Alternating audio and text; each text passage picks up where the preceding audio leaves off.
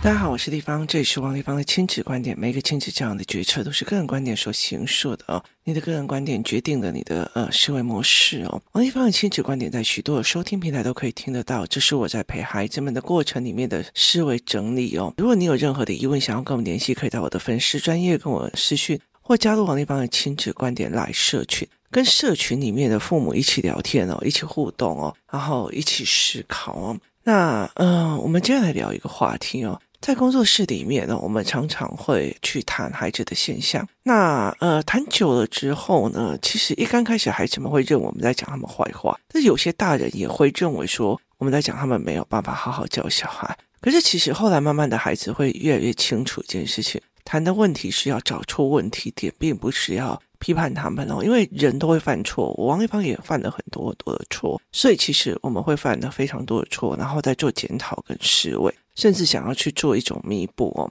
那呃，有一天呢，一个一个妈妈就在跟我谈哦，她在谈某一个小孩，就是你不管问他什么，他都回你不知道。这很简单的哈，包括很简单的说，你等一下怎么回家，他就跟你讲不知道。这是坐公车呢，还是坐捷运呢？还是爸爸来接，还是怎么样的？他也跟你讲不知道。那或者是说坐计程车，他也讲不知道。那这个孩子已经是呃中年级了哦。他就一直在想，为什么这个孩子什么都不知道了？那他就在呃质疑说，是不是妈妈都没有教，或者是妈妈其实什么事情都安排好，却没有让孩子自己动脑子去思考说，哎，我们回家有各种可能性，我比较想要什么样的方式回家？也意思就是说呢，嗯、他没有这种叙述的能力，你不要小看这件事情哦，因为有很多的小孩其实是没有这样的叙述能力哦。所以其实我们呃，通常在美玲老师的语言课的时候，一刚开始都会问他们今天怎么来的，那我们就会去想看看，知道说这一个孩子有没有办法重述，就是重新叙述刚刚他过来的过程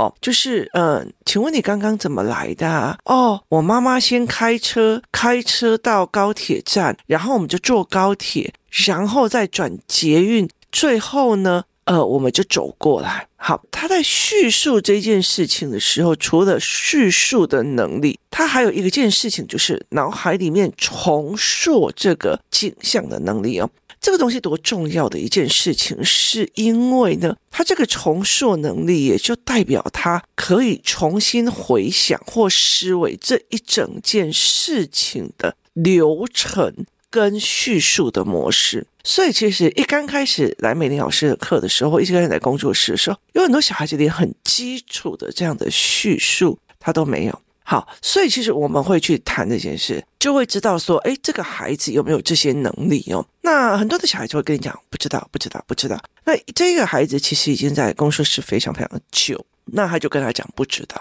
那工作人员就觉得跟我讲说，地方我觉得他很夸张这样子哦。然后呢，呃，我就没有讲话这样子。那他就觉得说，为什么这么大的孩子，其实连他要怎么回去或干嘛，其实他呈现的一种都不知道，到底妈妈有没有在教哦？因为对他们来讲，这是语言班的一个基础这样子。然后我就嗯再跟他讲一件事情，我就说哦，凡事不能以一个单位思维来讲哦。我就说这个孩子他们家是大家族。好，所以其实他们有呃，就是外公外婆啊，阿公阿嬷哦，然后爸爸妈妈啊，然后阿哥啊哦，然后大姑姑、小姑姑啊，哈，然后呃，他们几乎都住在附近哦。然后其实还有阿姨呀、什么有的没有。那问题在于是，问题在于什么？问题在于是家庭都并不是那么的和睦，意思就是说。爸爸跟妈妈之间有秘密、有冲突，然后呢，爸爸又跟他们那边的兄弟姐妹也有一些呃不舒服的地方，然后公婆跟妈妈之间有一些不舒服的地方，妈妈又在外婆这一边呢，外婆这边就是其实就会觉得说，就是你知道吗？就是就像我妈遇到我也会很美颂，不知道美颂啥，就是什么事情都要批评一下，批评一下，批评一下，就是泼一下冷水，泼一下冷水这样哦。那导致于是这样子哦。孩子如果在爸爸那边看到爸爸的某一种状况，或者是他下意识不好意思讲了说：“哦，妈妈那时候带我去立方营那边，我们一起去烤肉，怎样的没有？”他只是没有经意的讲了这一句话，导致爸爸跟妈妈就吵起来了。哦，叫你们给我立方营呀，你可不可以呀？好，接下来他们两个就吵起来了，吵得就非常非常的凶哦。那如果是今天呢，这个小孩去阿公那边，阿哥跟他讲了什么？他回来不小心讲说，阿哥很好啊，姑姑他都会煮什么什么菜呀、啊、给我们吃啊。他说家里妈妈都不煮，所以呢，其实我们就可以去他那边吃。哦，妈妈就想，哦，我修狗啊，公啊，没要资本哦，他又开始飙起来了、所以导致呢，孩子走到哪里去传话呢，他就会莫名其妙觉得自己为什么被骂，就是他为什么被骂，他不知道为什么被骂、我记得我有一次哦，其实我我妹妹也是在餐桌上分享她班上在学校的呃某一些事情或干嘛，是因为我妹妹是一个让我觉得。很天真的人哦，她其实完全不清楚说整个人的架构是什么。我妹有一次谈到了她的呃同学，然后那个同学好死不死就是我爸外遇对象的小孩，你知道那一天就莫名其妙餐桌上整个掀起来，然后就开始大吵架这样子，然后我就瞪着我妹妹，然后我妹妹还一副今天发生什么事？为什么大家吃饭吃好好的，爸爸妈妈就站了起来？你知道，羞怎掉？好，所以他们就会开始战争的起来啊，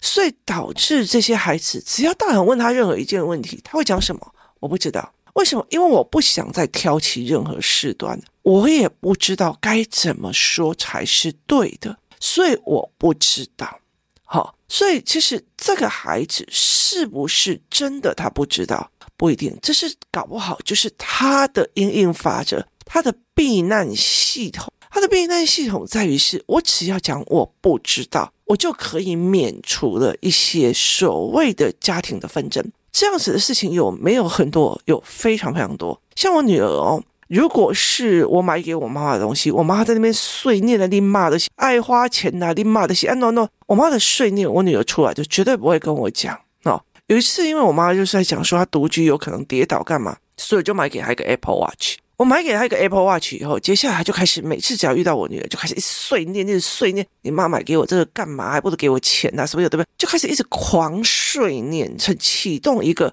超狂碎念模式哦。当这个超狂碎念模式一启动的时候，那我女儿出来就是妈，阿妈跟你讲什么？没事。阿妈跟你说什么？没有。好，就有一次我就不小心哦。像我买 Apple Watch，我妈妈哦就一定会在那边讲说，那你还不如给我现金这样子哦。结果。我女儿马上说：“哎，你怎么知道阿嬷在骂什么？那你就明明知道说阿嬷其实有在她面前骂我，可是我女儿会觉得说不要去增加那个大人们的争吵，所以她就不想讲。好，所以她什么事情都跟你讲，不知道，不知道，不知道。好，为了不要被你讲话，为了不要被你争执，或者不要被你骂，她所产生的。”所谓的逃避系统跟逃避的一个方式，就是凡事都说我不知道，我不知道，我不知道哦，所以他就会有这样子的方式在阴影。那别人讲他，他就不知道，他不不知道哦。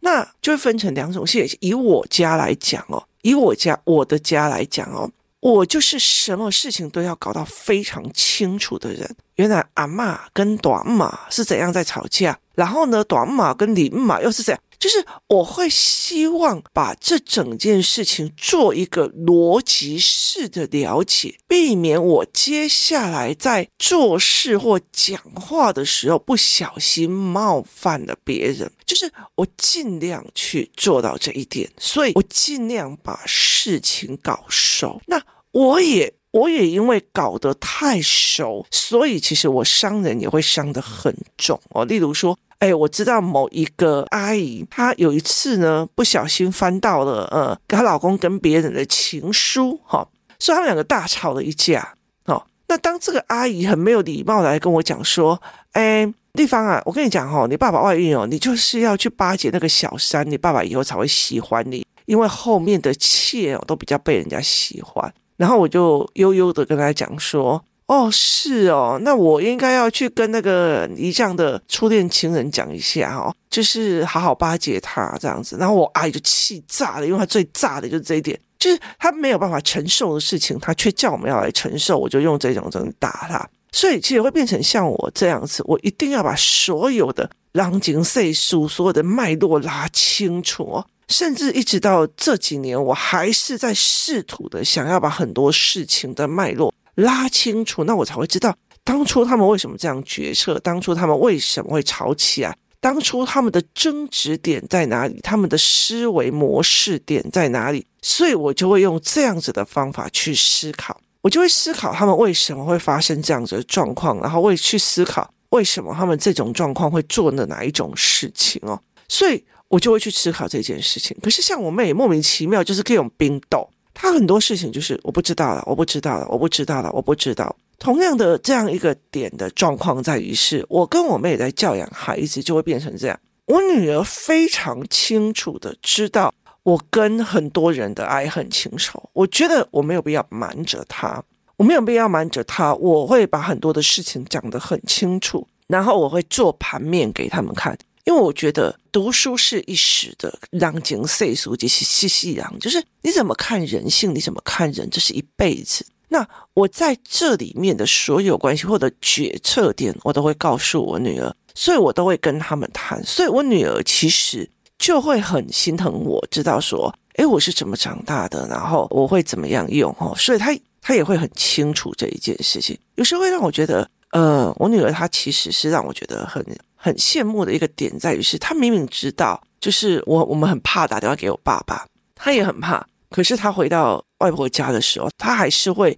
愿意去找阿公哦，就是他还是会愿意去看阿公啊，找阿公啊，阿公就会很开心哦。是用这样子的逻辑在思维的，因为那个是我的事情，不是他的事情。阿公对他还是很好，所以他很清楚我们家每一个人的爱恨情仇跟思维，所以他在。做事跟讲话的过程里面，他很清楚的这句话会犯了某个人的忌讳，那个事情会冒犯了某一个人的东西。可是像我妹妹，因为她莫名其妙被翻桌，莫名其妙被干嘛，然后她来问我的时候，我也不会想讲哦。所以其实导致她很多事情就是啊，我不知道，我不晓得啦，我不知道，我不知道啦，不知道啦，不要来问我了，我不清楚。然后那她的教养模式也是一模一样哦。他跟他的婆媳之间的事情，或者是什么呃阿公阿嬷的事情，他其实不会让他的孩子知道，他也不会让孩子去理解这件事情。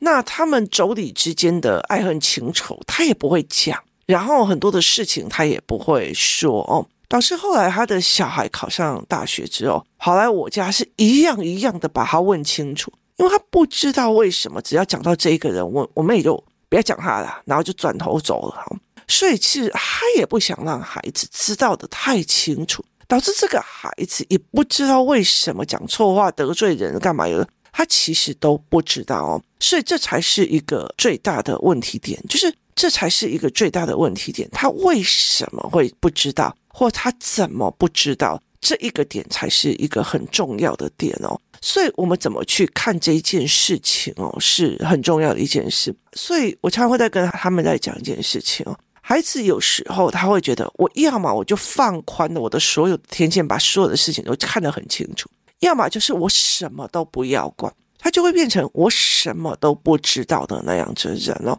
所以其实你如果在工作室里面，你会看清楚有一群人，就是父母两个人在吵架，那其实并不愿意想把。很多事情跟小孩讲，那小孩就会常常我不知道啦，不知道。就是尤其是这种家庭成员非常复杂，然后关系非常微妙的哦，他就会觉得我关闭我的想，反正我就是装傻，我就没事哦。可是有一些人他会开始跟你讲，你爸就是怎样，你妈就是怎样，你这样。他会把很多的事情讲得很清楚，我为什么跟你爸爸离婚？呃，你阿嬷为什么不爽？我为什么跟什么？这整件事情的决策决点，他们都会讲得非常非常的清楚哦。所以他就会告诉你这一点，就是他就会告诉你说：“哎，我知道你在想什么。”像今天在晚餐的时候，我就在讲说，我有一期在讲说泼冷水的妈妈，然后我就讲到有些人的反应这样子。然后我女儿就在讲说：“妈，我觉得你在讲给我爸听，诶，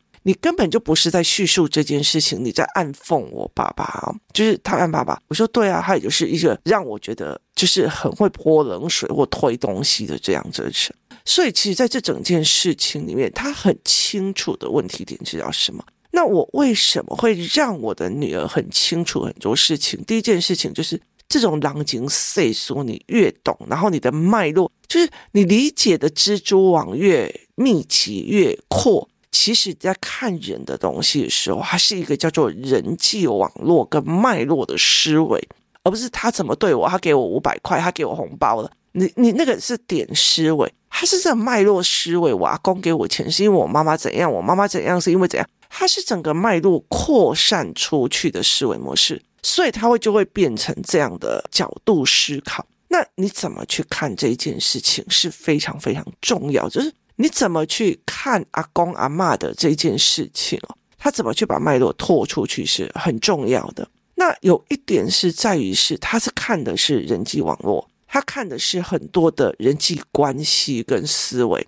所以他其实就很容易去 handle 每一个人跟每一个人，哪些话可以说，哪些话不能说，哪些事情可以委婉的说，这有助于他在清理关系的一件事情哦。所以其实我有一次在思考班的时候哦，去观察跟分析这些孩子们哦，我叫他们做了一个。班级团体脉络图，所以有很多的孩子，他就可以马上做出来说：“哦，谁跟谁，谁跟谁是一群，谁跟谁谁谁。”就是你有没有办法去把这个人际关系的网际网络做一个脉络系统，然后你就很清楚的知道现在该哪里见缝插针，现在该哪里闪避一点，现在该哪里做什么，这是一个很重要的一个思维。所以我会希望他全懂，然后知道说，哎，脉络是什么？我为什么做这样的选择？我为什么做这样子的一个角度思维？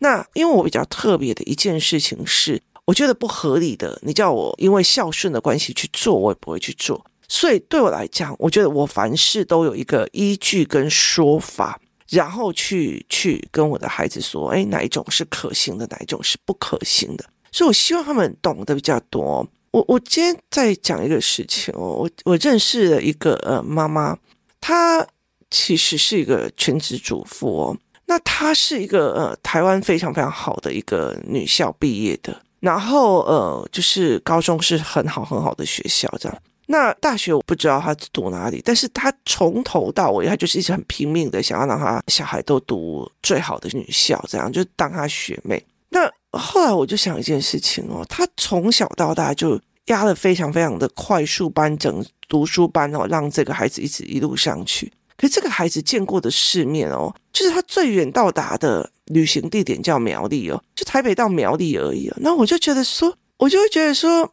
嗯，就是你一直在背诵的课本里面的东西的对错，然后你的出错率很低。可是问题是，你的人情世面，包括他的人际关系什么有的没有，其实很紧缩的。就我在想说，这件事情对他们来讲到底是好还是不好？所以我就会觉得这是一件非常非常奇怪一件事情哦。前阵子我还在看一个人，他就写说，他把小孩放到大阪去读书。他放到大阪去读书的原因，是因为他觉得 AI 这样子的系统出来了之后，很多的职业都不见了。所以人跟人的接触，人的面相跟各个国家的呃，走到哪里都可以 enjoy 的那个态度跟能力，去看各个不同文化面向的这个能力是需要，所以他就把小孩跟老公就丢在日本，他他觉得飞两三个半小时就可以到他们家，其实很 OK 的，所以他就觉得说，诶，这很 OK 啊，而且他常常会做代购的方式帮别人买东西过来去做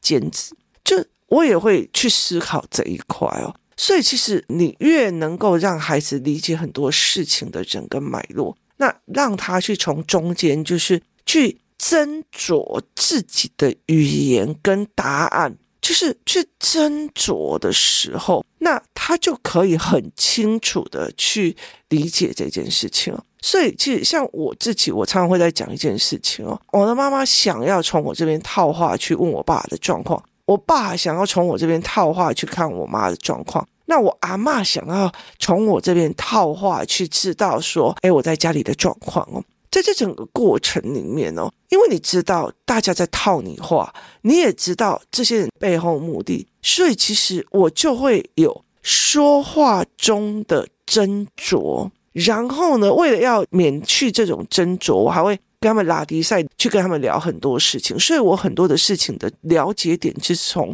这些人的聊天的过程过来的。所以我会希望去做这一块，然后包括说去斟酌我话要说什么，不该说什么，哪些该说的，哪些不该说的。所以其实呃，很多人就会跟我讲说，哎，王一凡有时候就会忽然就是觉得，嗯，这个人我不需要再跟他谈了，我没有。呃，诋毁的意思，而是我是觉得说，你的思维模式跟我的思维模式是完全不一样的哦。那我没有办法，还在就是这个思维模式是我没有办法接受的。例如说哈，我可以接受一个人跟我呃打高空聊天啊，干嘛做来做去，这些都 OK 哦。可是问题是，当我了解说你对别人的孩子的心态是自私的时候，我是会断了你呃所有想要当老师的欲望，因为。我觉得这对孩子来讲并不是一件好事，对你来讲也并不是一件好事哦。能赚钱的方式很多，然后你如果是影响到坏的，就是不是一件好事。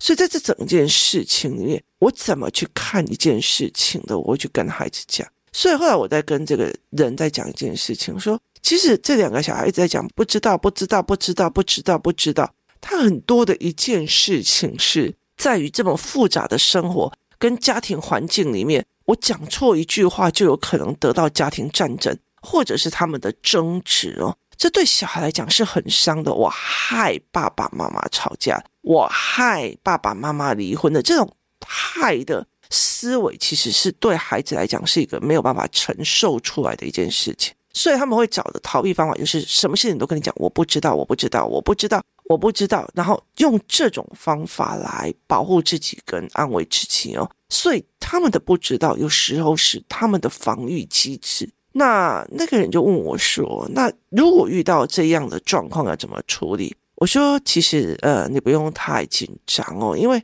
我就说呃，夫妻当中有一个人他可能就搞不清楚状况，但是他是一个坦荡荡大咧咧的人哦。”犯错了也会，我跟你讲过，立法，我上一次做错了，什么什么。好，这人他说你不用太担心，因为其实他的坦荡其实会让孩子慢慢的松开哦。那最好的一件事情就是他能够更自在的生活的时候是更好，就不要跟这一群人绑在一起，那个瞬间整个小孩的状况就会完全不一样。所以，当你可以很坦荡荡的哦，我离婚就离婚，我为什么离婚？跟孩子讲，我干嘛有的没有，就是很坦荡荡的去跟孩子讲很多的事情。所以，其实呃，像我的孩子常常会问我很多的事情，我也都非常非常坦荡的去跟他们谈，我也不会有任何的呃所谓的遮掩啊或干嘛，我都不会哦。包括他们问性，包括他问很多事情，包括问他问我说，哎，我的初恋情人是什么或干嘛有的没有，其实我。都会非常非常坦荡的去跟他们谈哦，就是这是一个人生的历程，它是一个历程，它是一个经验值，不是一个目的地。对我来讲，它是一个非常重要的经验值。其实我没有必要去在意什么或呃做一些什么遮掩，没有必要。所以其实孩子们会来问我呃爱情的事情，孩子们会来问我交友的事情，孩子们会问我说我以前怎么皮蛋的事情，所以他们会来问我这件事情，所以我就可以更明白的去跟他我们。谈这一块啊，所以怎么去跟孩子聊，怎么去跟孩子思维这一块，它是一个非常重要的一个逻辑跟思维模式哦。所以当你的孩子在一个很多的人当中，他当夹心面包在那边，呃，常常就是我不小心说错了，我也不知道为什么我说错了这句话，我导致了父母开始吵架，我导致阿公阿嬷开始在骂妈妈，我导致了妈妈在哭泣，我导致了妈妈在干嘛？你接下来问他说的事情，他都会跟你讲。不知道解法就是你越坦荡的讲清楚，你越坦荡的用各种的逻辑讲清楚，而不是我跟你讲，你爸就是这样，你阿公的喜安诺诺是抓边来抓，你跟他讲。不是抓边，而不是说你一定要站在我这边哦。我现在跟谁谁谁吵架了，跟某某阿姨吵架，你就不可以跟他小孩玩，你不可以跟他。不是，他们还是会照样去跟他们玩，去做什么？是因为他们本来就该有他们自己的人生，这是很重要的。而你怎么去跟孩子谈，是非常非常重要。越坦荡，你的孩子也越阳光，因为他没有需要折起来的地方。今天谢谢大家收听，我们明天见。